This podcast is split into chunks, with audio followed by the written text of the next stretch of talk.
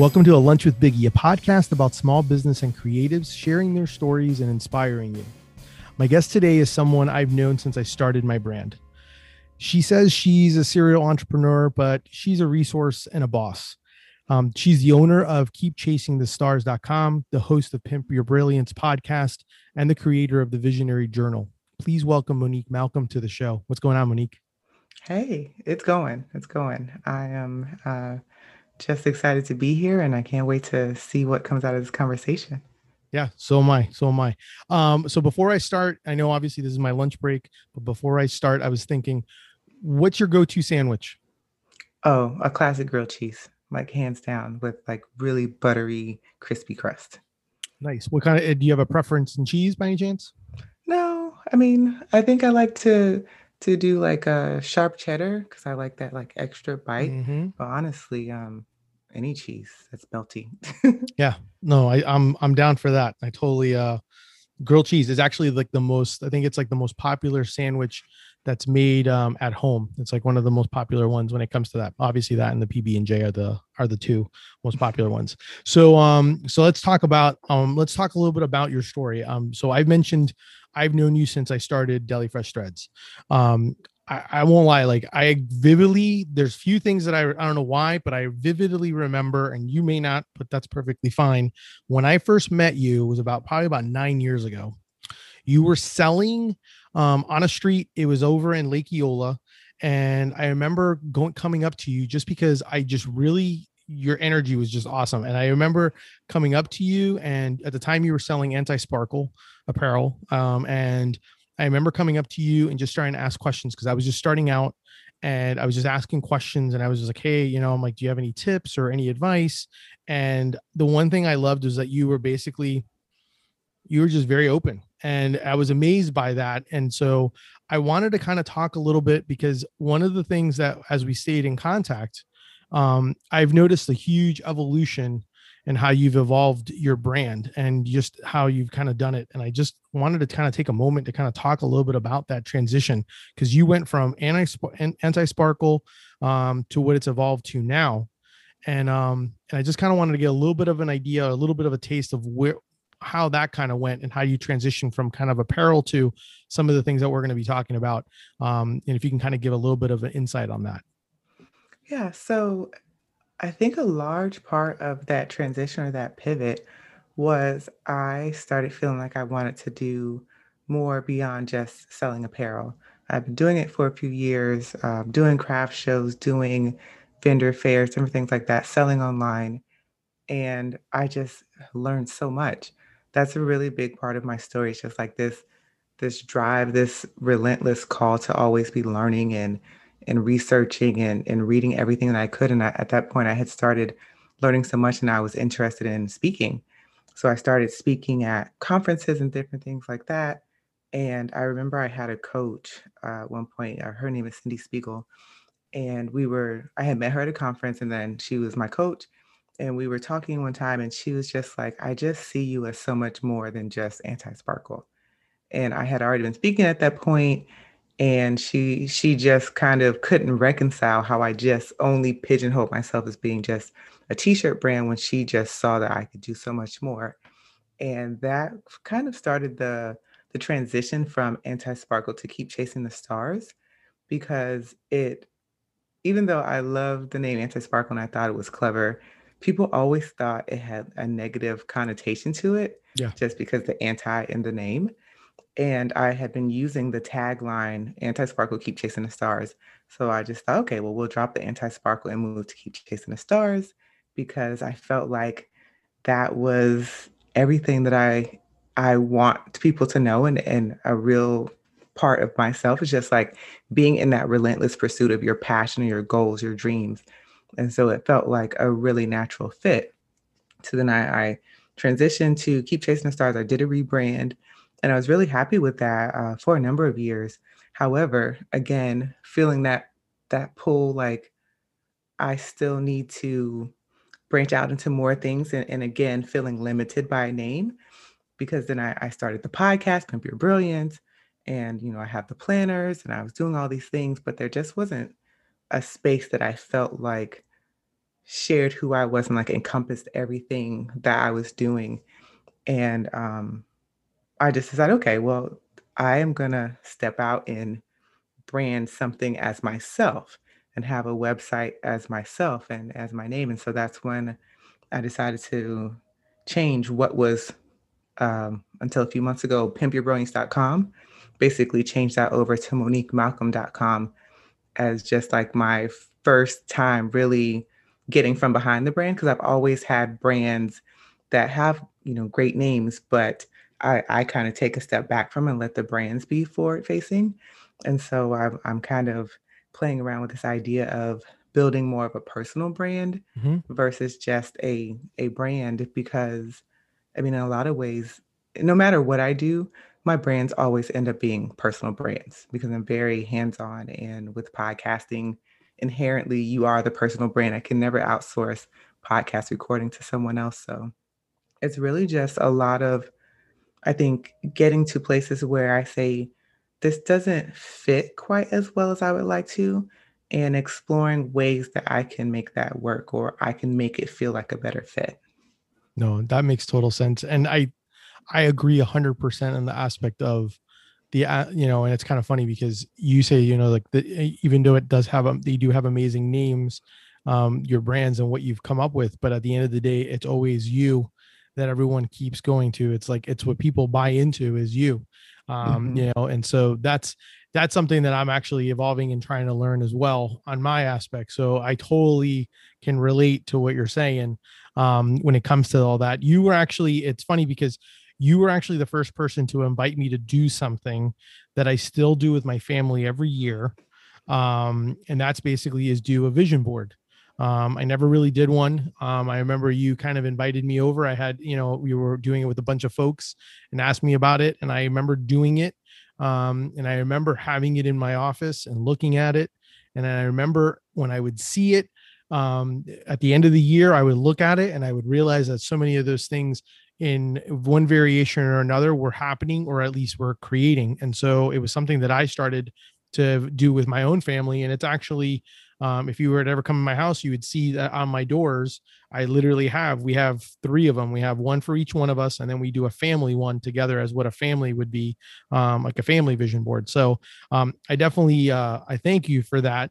But I also know that, and I, and I kind of want to get a little bit insight on this because I feel like what you when you did when you're talking about the visionary journal I, I know that you kind of was that kind of a culmination of like you did the you know the vision board and then you're like oh i need to kind of create my own planner and then at the same time you're kind of like and then it just became you know like that day planner slash you know vision goal planner type thing like how did that come about?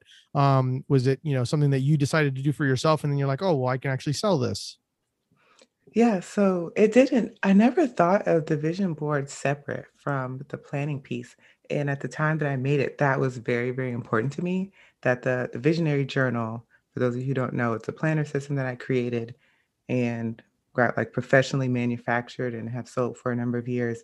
And I, I think of it as everything that you need to successfully set a goal in one book. So you need the vision piece. So that's your vision board, like creating a visual representation of what you want when you set your goals.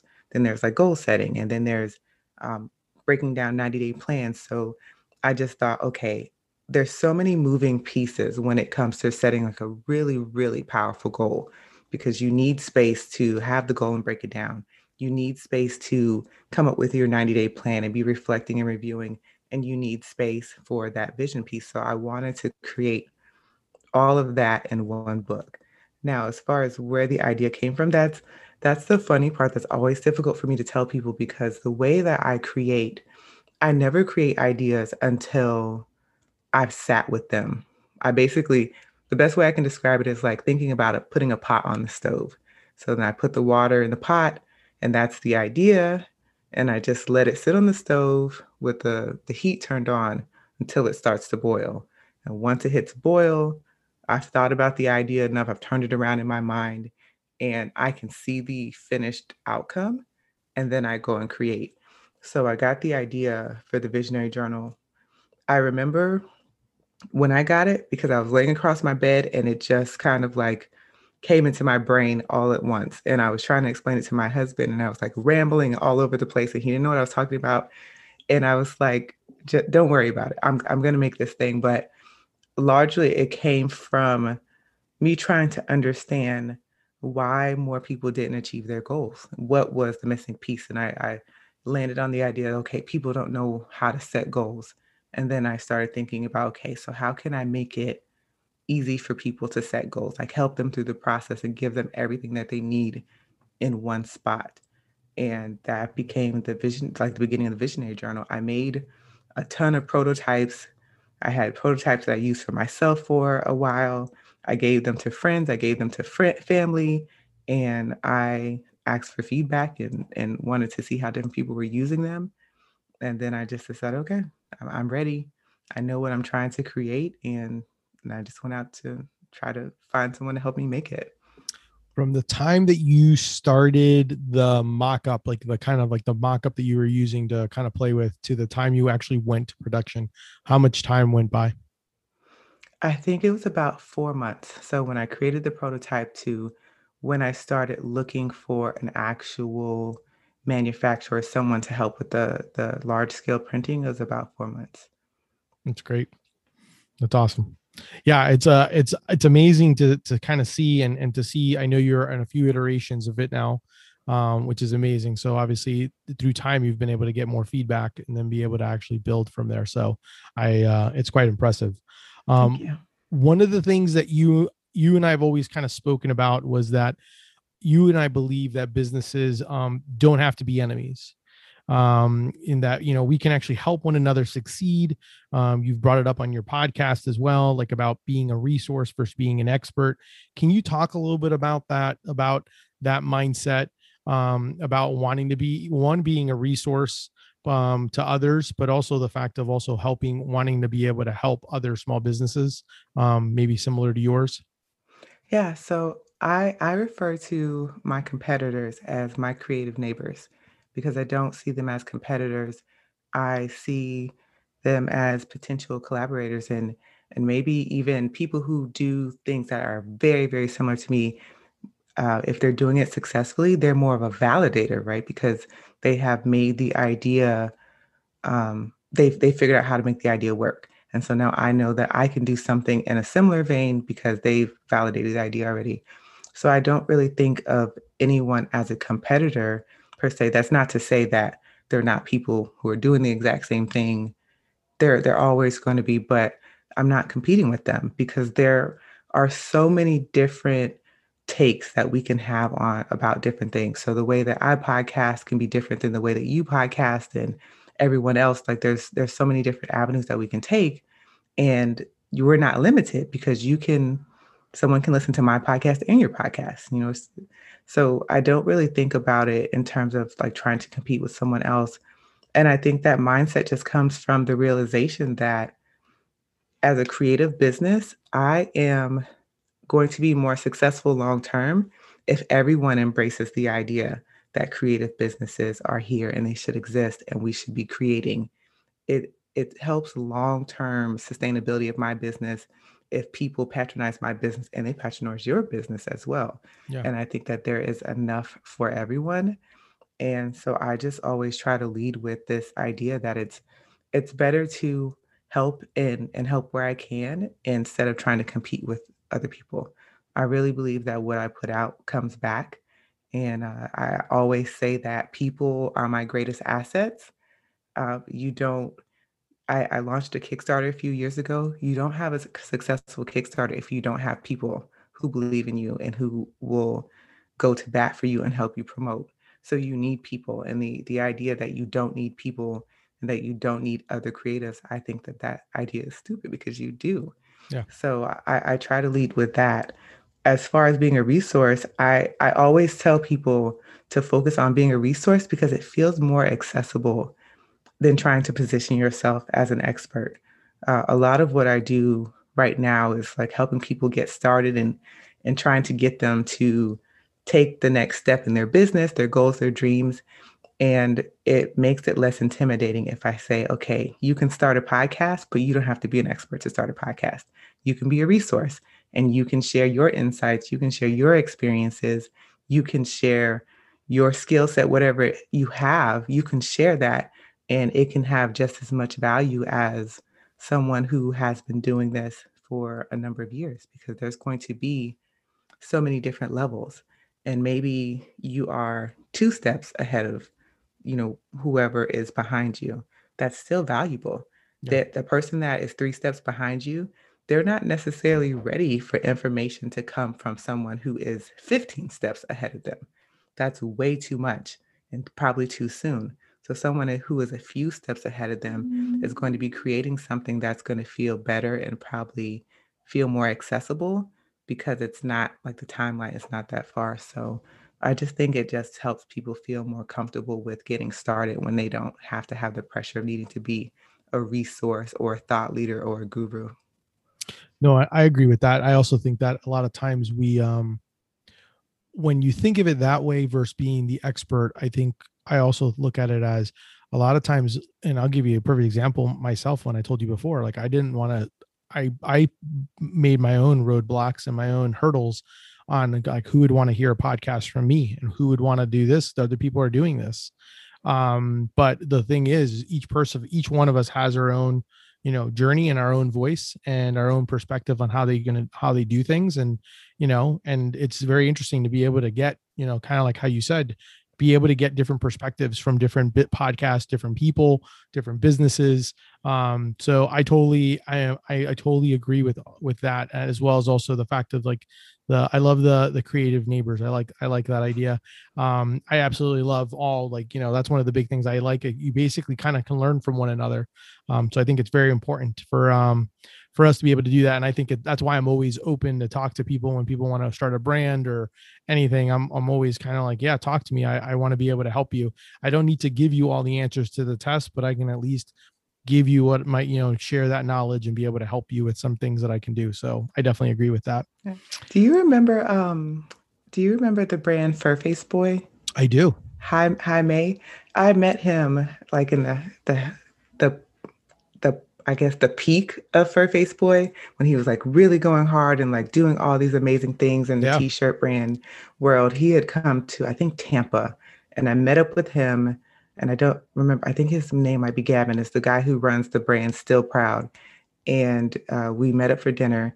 And I remember him saying that if somebody emailed him and asked him like for the name of his printer, like some one of his what people would consider to be like yeah. intellectual secrets for his brand. Mm-hmm. He was like, I, I, just tell them, I just give them the answer because yeah. he was like, you know, his thought process was like, if you don't want to do the research and and do the work, they're probably not going to do anything with that information because you didn't kind of look for it for yourself. Yeah. And so I, I always think about that, and I don't even necessarily think about it as they're not going to do the work I just think if I can just make it easier for people and mm-hmm. and limit the barriers to entry for someone to get to the next step, then I've done what I need to do because I mean it's it's hard enough to run a creative business and and maintain the energy and the excitement all the time. And there's enough people on the internet being jerks. I'm not gonna add to that. Nope, I totally agree. Yeah. And a lot of times I actually heck, I've even done it for when people ask me like, "Hey, who does your hats? I love your hats." I was like, "Oh, I'll tell you who they are," and like I laugh because um, I probably every every few months I'll get something. I'll get they'll send me a note saying, "Hey, thanks for referring so and so to me," um, and I love it. I love it. I think it's great. I mean, I, I think it's it's basically we're all small businesses. You know, it's kind of like especially since I work with so many small, interact with so many so many small businesses, we all got to be able to help one another. If we if they're not, you know, if you're not lifting you up, then get them out of your get them out of your circle. You don't need them. So I totally get that. Um, I wanted to talk to you about because I know you as a business coach, um, you, you teach and you preach about working smarter and for creatives and you know for people to creating a digital product. Can you tell me a little bit about that concept or and and maybe gives people some examples of like if they wanted to kind of create their own digital product like what what exactly do you mean by something like that? Um, can you give examples or at least give some people some idea um, about that because I mean I think it's a, an unbelievable opportunity. I actually tell my wife that I think she should do something with that um, just because in her field. Um, to be honest, I don't know if I should, but I know she definitely should. Um, and so I kind of want I want people to kind of get a better understanding of that, um, and obviously be able to get more information from you later on. But at least give them a taste of what um, what you mean when you mean by uh, creating a digital product of your own. So, a digital product, I think of that as a product that has no overhead. It's something that you can create one time. You put the inf- the information together, you take the time to make it nice, and then you can sell it over and over again. No inventory, and there's plenty of software to handle delivery and things like that, distribution. So digital products can be anything from courses. That's that's normally what people think these big online courses, but they can be workbooks, they can be ebooks, they can be um, workshops. So you can record a video tutorial about something and you can sell it. It can be template sets, whether it's uh, templates to make better graphics, there could be budgeting templates. The sky is the limit and they apply to so many different industries. I don't actually think I have found an industry yet that a digital product of some nature wouldn't work for. So it's just something that you know you can create on your computer you can send to people. So i love the idea of, of teaching people to create digital products because the barrier to entry is very low. A lot of the resources that you need to create them you can find for free. Um, canva is a huge thing that people use for digital products and you can use canva for free. Um, there are plenty of software companies that have some type of a free plan that you can use to create a digital product or uh, like very low cost. Gumroad is a good one. It's it's pretty easy to use. It's fairly cheap to use. So I just think it's it's a really good idea because I mean in this this day and age, everybody knows something. Mm-hmm. And everybody knows something and not we always assume that what we know everybody automatically knows, but that's not true. And there are a lot of people who are looking for information who don't want to take the time to do the Google searches and the Pinterest searches and the YouTube searches.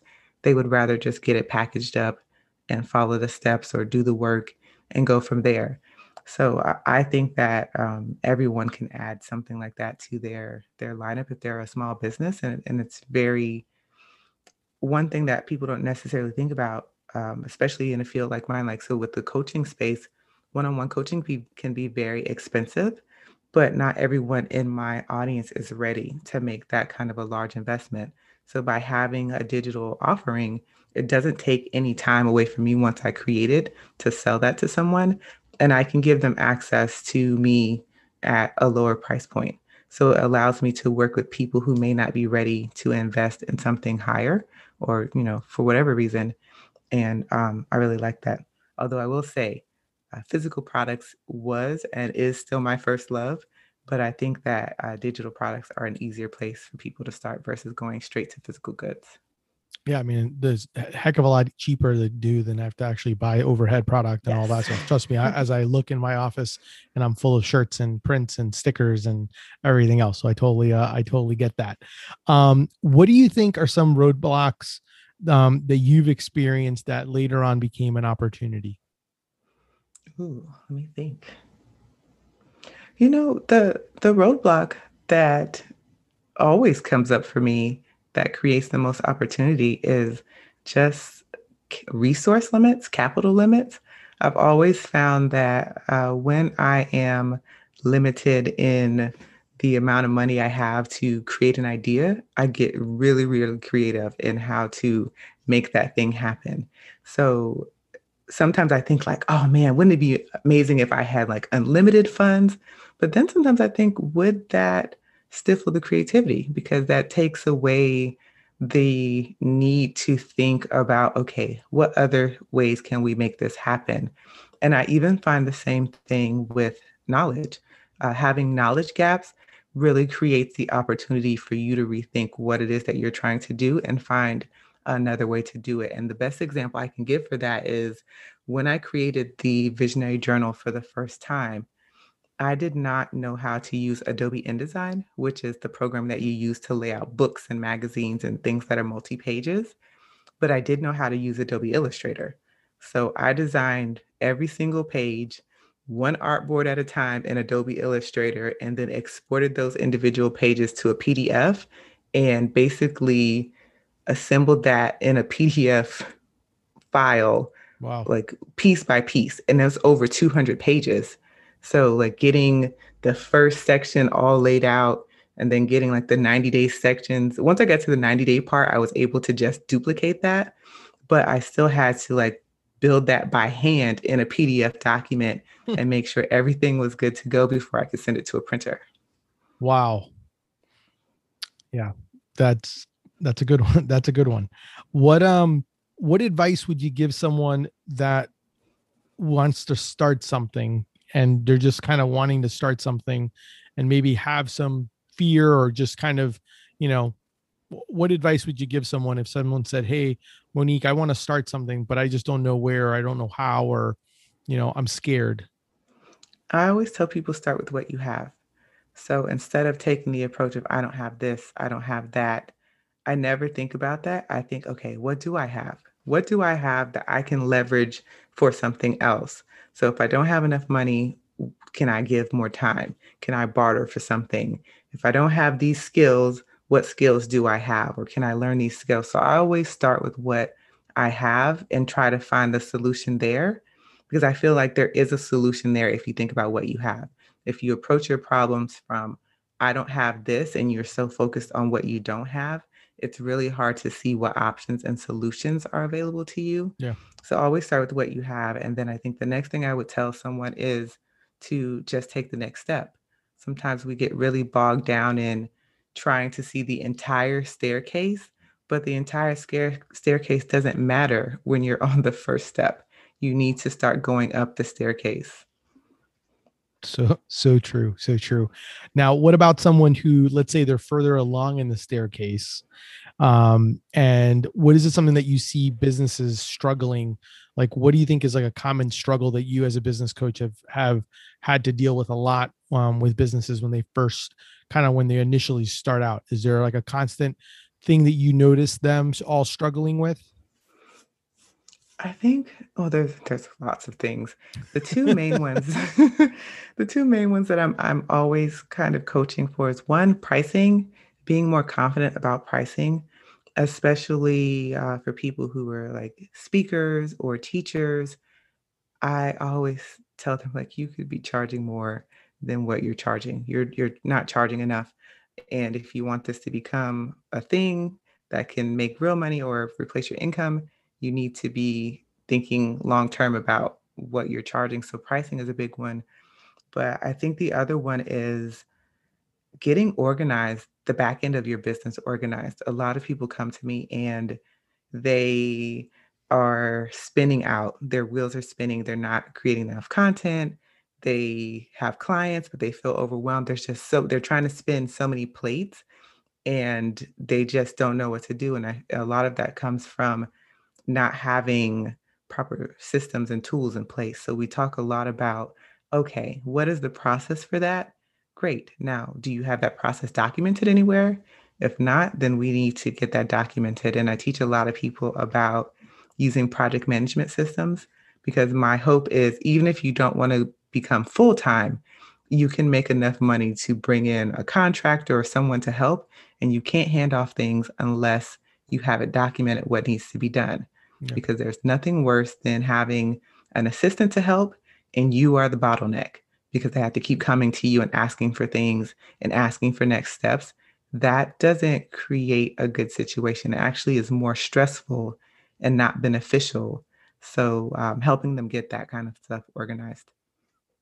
do you see a lot of these businesses um because i think for me one of the things that i i notice for me is that um you're you're one person. So it's so hard when you're when you're a solo you know solo solopreneur type of person that's trying to run the business. I always laugh because i see on the tiktoks like how they use the the full the full house intro and they have like the different people that show who they are. I always want to do one and it's just me wearing like different hats or something just showing like it's me the whole time it's me. I'm the packing department. I am this. I'm the one that does the orders. I'm the one that does social. Like i'm like you know what i mean? So it's like you when it that's i think i think sometimes that kind of can become one of those where you kind of get the spin out where it becomes very it's kind of so hard because you're kind of juggling everything and you want to keep everything at a high level um and that, that consistency is always difficult sometimes um when you're going that route. So i could totally uh totally see about creating processes to make life a little bit easier better planning um, kind of schedule things out um, like social media posts and stuff like that, your content, get those things, uh, you know, if you plan accordingly, you can kind of get those things going. Um, I think all those things are, are great, um, great avenues and, and great things to be able to do. Yeah. And the other thing, in addition to just being able to plan things out, I also think about just offloading things out of your brain. For me, that's a really big thing is is feeling overwhelmed when there's too many tabs open. So I rely very heavily on my project management system because I've built it as a second brain. It has all my processes, all the steps that need to happen. I put ideas and like the bits and pieces of ideas or research that I have, I offload them there so that they aren't in my brain just cycling, cycling, cycling, because that kind of stuff causes me overwhelm yep. when I'm trying to get things done. And I have so many ideas and I'm trying to like hold on to them just a little bit because I don't want to forget them. And it, it's too much. So I try to offload as much as I can and and really teach my my um my students and my clients to do the same thing. Like write that stuff down or have a space in your your project management where you can dump ideas and and anything that's attached to that idea so that you can come back to it later and you don't have to just try to like hold on to it just mm-hmm. barely while you do other work. Yeah. Yeah there's a you know there's quite a bit of um, ways to be able to do that. And we actually uh, i try to do it i try to do it pretty often but i also do it with my family where we'll actually do it i call it like a mind dump. And i just was like just give it to me just like for the next 10 minutes just like get it all out of your head what's in your head. Um, because there's amazing how many things are we subconsciously we have in our head as well and you want to get it out. And then from there you then start kind of you know group it's like the grouping thing. You group it like okay this is like family this is this this is that this i can get done now this i don't this we don't have to do you know like i don't I need to do a patio right now it's a future thing you know what i mean? Like so little things like that um kind of develop so i i get that. It's a it's it's very important to be able to do that. I actually was on a podcast with someone that does deals with creative folks and one of the things that he says he actually does is he actually has waterproof paper um, and in the shower because that's where he gets a lot of ideas. I get the same thing. He actually writes down stuff on this waterproof paper that he has um, in the shower because I do get those quite often, and I also get them in the middle of the night. Um, or sometimes like really early in the morning when I wake up and I'll or and I'll just tell I'll either text myself or I'll tell my wife to text me so that way I can kind of keep it and then I kind of put it all together in one place because um, you're right your brain's always kind of going mm-hmm. um, so I totally get that what I I always kind of use the term secret sauce. Um, but what do you think like or the special sauce, you know, like what do you think for for brands that have been, you know, it's so tough for brands sometimes, especially or just small businesses when they've been starting, when they've been doing it for so long, um, or doing it for a good amount of time and it's their baby and there's they lose that flexibility or that that adaptability um, and then at the same time they i kind of look at it as um, maybe in the, in the sense that they're constantly in that search for that special sauce to give them that you know that if they did that right pivot or they did that right thing to be able to um, advance or grow their business. Um, do you notice a lot of people that kind of stuck with that? Like it's like this is my baby. I don't want to. I don't want to make any changes to it. Um, you know, and then kind of how what are your thoughts on that? Or how do you usually kind of like help people steer away from that or at least kind of open their minds up to do or to think a little bit bigger than uh than where they're at? You know sometimes i think it is the the idea of the sunk cost fallacy. I don't know if you're familiar with that at all but it's this idea that uh, if we invest time money energy into something it's harder for us to pivot or just leave that idea behind because we're so focused on what we've already invested in it. Yeah. So it's like I, I paid, I already paid for this software, so now I have to use it. And even though we we realize it's not working and this is not actually what we need, we're really resistant to let it go because of the sunk cost fallacy. I already invested money into it. So when I see that happening to people, I, I think I try to be a beacon of permission as much as possible and say, you know what, just because you spent money on that or you invested time or you always did it this way, you don't have to do it. You don't have to continue down that path. You can change, you can pivot. And I think that that really helps because I've I've been there. I've been there where I have been so stuck in an idea. I probably stuck with the name Anti Sparkle probably too long, even though I realized it no longer fit quite as well. Mm-hmm. But it was just that idea. I had already invested so much time and energy into building up this brand and domain, you know, link backs and all of this stuff. So it's it's hard to get yourself to make those pivots, but also you have to think about the other side of that. Like what do you gain by making those changes? Maybe there's going to be a better opportunity or you're going to grow like gangbusters now because you have made those those fixes and changes. So I think that is a really big one. And then sometimes we just need to step back and give ourselves space to look at the big picture. When you are like laser focused, like you're on the camera view. So I, I, think about like if you know anything about photography, like when you're looking through things at macro lens, that's like that really zoomed in, you're seeing all the tiny details. It's really hard to see when you're going off course or if things are not quite working because you're just so focused on like those tiny details, everyday things. So sometimes you need to like zoom out from like the bird's eye view or what they call it the 10,000 foot view yeah. and just take a step back and look and see what is happening and, and start thinking about like what opportunities are here what what are like traps are you falling into and really assess those types of things so I think those two things are, are the biggest one, like sunk cost fallacy and just being too close to the action. No, I, I totally get that. That makes total sense. Um, one thing that you brought up, and I've always been intrigued by it, and I kind of want you to um, tell a little bit about it. You're part of a mastermind group. Mm-hmm. Um, so how did you become a part of it? And then for those of you who don't know what it is, can you tell people, give it, give it folks a definition or an example of what a mastermind group is? Yes. So mastermind group is a group of people. Uh, it can be varying sizes, but the one that I'm in currently, I think there are six of us, and that feels like a really good amount. I think anything more than that for what our purposes would be too much. So it's just a group of people we meet, and we are all in a similar niche at this point. So the one that I'm really active in is called the the course creators. So we all have like courses or like mm-hmm. membership type deals.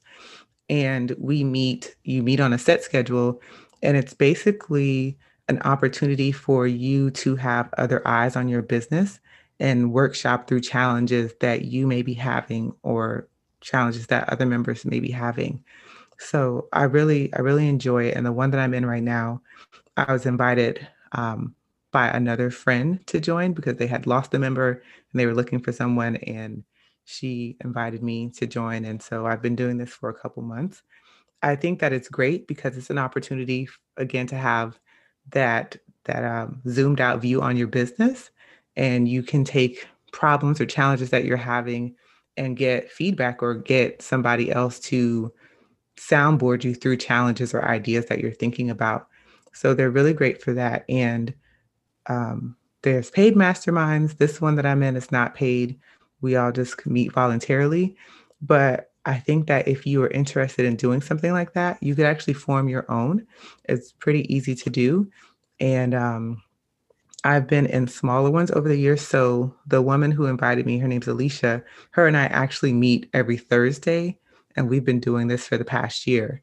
And we meet for an hour every Thursday and we just go over what are we working on? What did we get done the previous week? What are we working on next week? Um, I'm in a short term one that will end it was only a month long and i actually found that one on twitter somebody tweeted and was asking like do you want to be in an accountability group for the month of may and we we just focus on like the goal that we're doing for may and that one we just meet for half an hour on saturdays. Again it's really quick informal round robin. What are you working on? Any challenges or things that came up?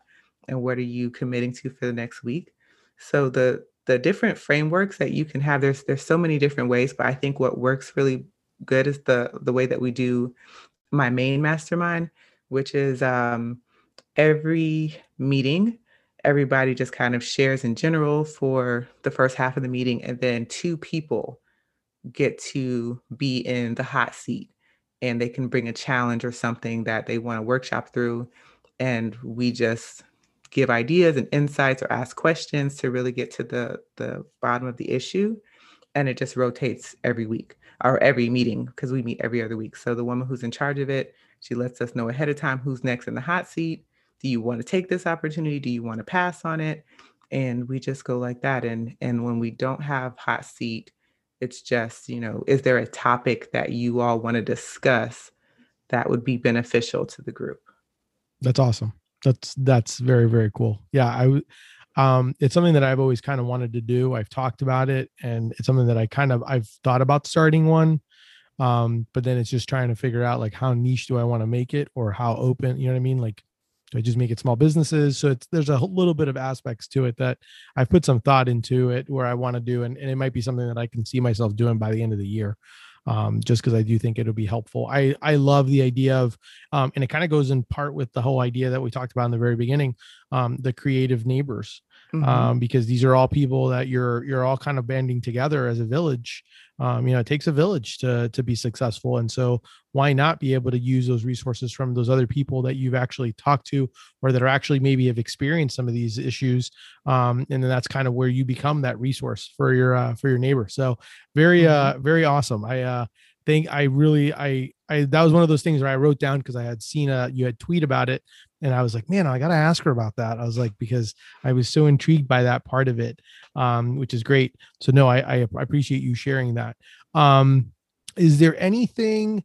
Um, I guess last few questions before my lunch break ends. Um, so any any little thing that you any tip or advice that you would want to give someone um, that's either you know just in general to be able to you know to start wanting to start out. And and I tell people you know one of the big things I tell people when it comes to this podcast is it's not just about small business. It's about we're wanting to start something it's about wanting to start anything whether you're we all kind of make excuses about either working out or eating right or walking or whatever um, or or saying that they have a hobby and they want to do something more to it um, and make it more then you know do you have any tips or advice or anything that you would want to you know maybe a motto or a mantra that you follow Yes. Um, so I have I have two mottos. Uh, my personal motto is make it work.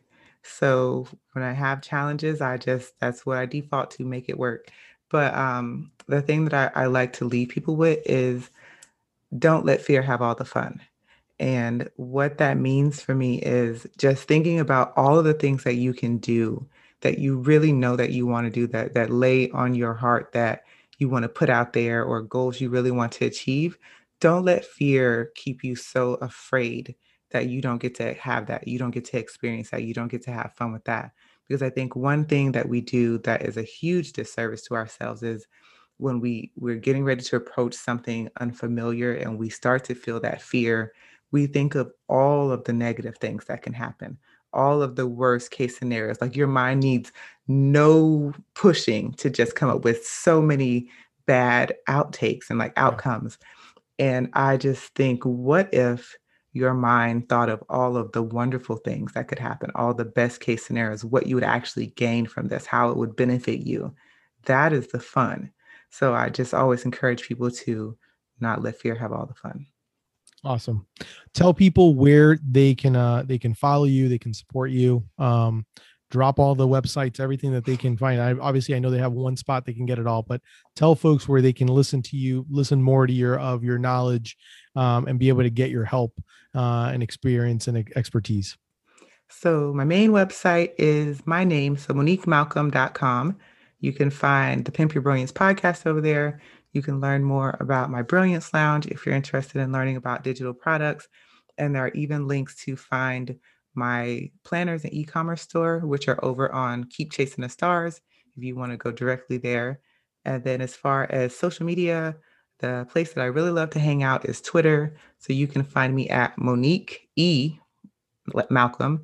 And then on Instagram, you can find me at either Pimp Your Brilliance or Star Chasers Only. And I'll definitely have all those on the show notes so you guys should be able to see that. So, uh, Monique, thank you so much.